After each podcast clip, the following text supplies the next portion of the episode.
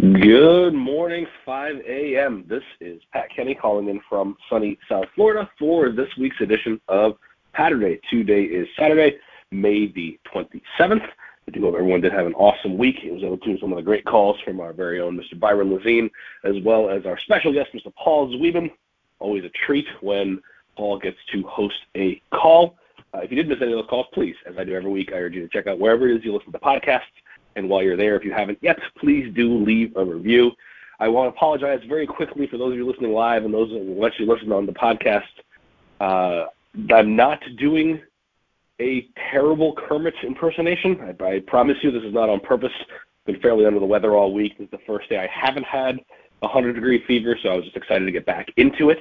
But I do appreciate that I'm not entirely sure where exactly my voice is coming from, but it sounds like about the bridge of my nose. So hopefully this comes across clearly, but my message for the week, my message for not just this week, but for I think an overarching theme into this certainly the last 6 months, probably the last 12 to 18 months in reality as we've not entered but are now in the midst of and the throes of this kind of shifted marketplace that is really where it's supposed to be, but is not where all of us were high on the hog here for end of 2020 and end of 2021 for a lot of different situations. But I think what happens, certainly for myself, and I've noticed it a lot in colleagues and lots of other folks that I pay attention to, is that we tend to kind of juxtapose or almost misposition short-term and long-term impact. It's as though we kind of lose track and confuse them where, you know, if we don't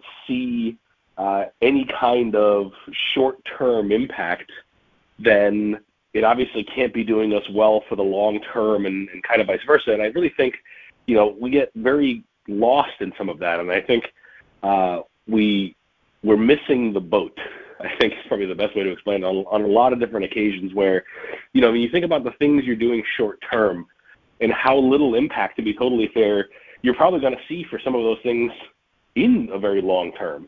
You know, take the example of if you go to the gym this morning, here, let's say you get there at 5:30, and you work out for 9 hours straight. I don't care how hard you work for those 9 hours. At the end of the 9 hours, you're not going to be in shape.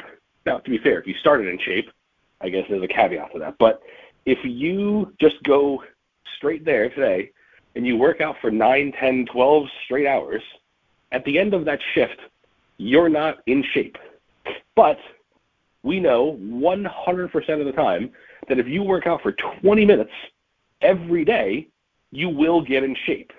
Now, here's the real asterisk to that. When? And the answer is, who the hell knows? Because no one actually does. What we know, absolute, undeniable argument fact, is that if you work out for 20 minutes a day, every single day, you will get into shape. The thing that we don't know is when. We have no clue. Everyone's different. Some people, a lot less time. Some people might take a lot longer time.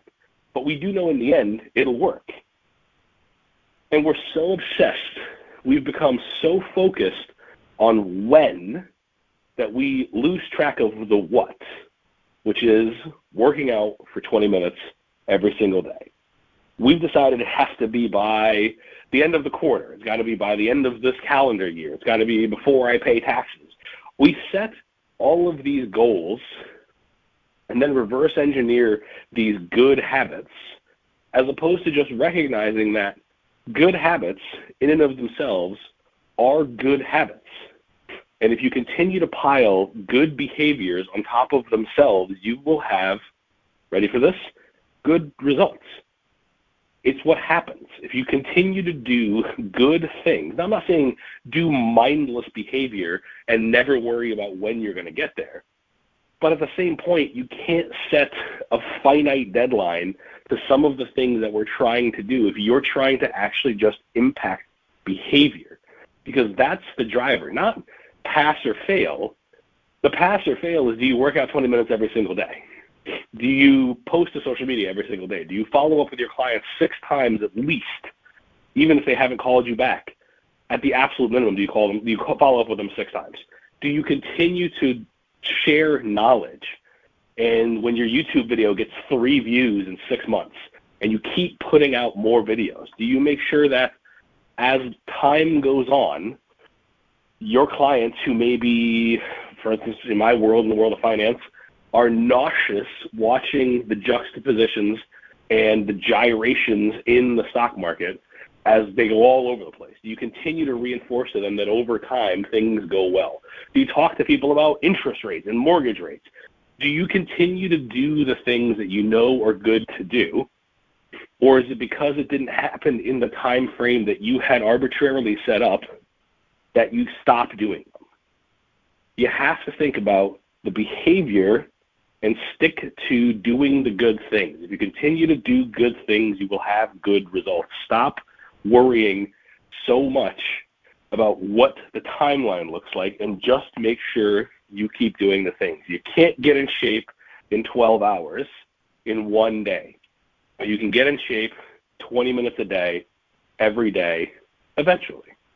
So just focus on that 20 minutes. Have an absolutely awesome rest of your Saturday. Have a wonderful holiday weekend. We'll see you back here Monday morning, live at 5.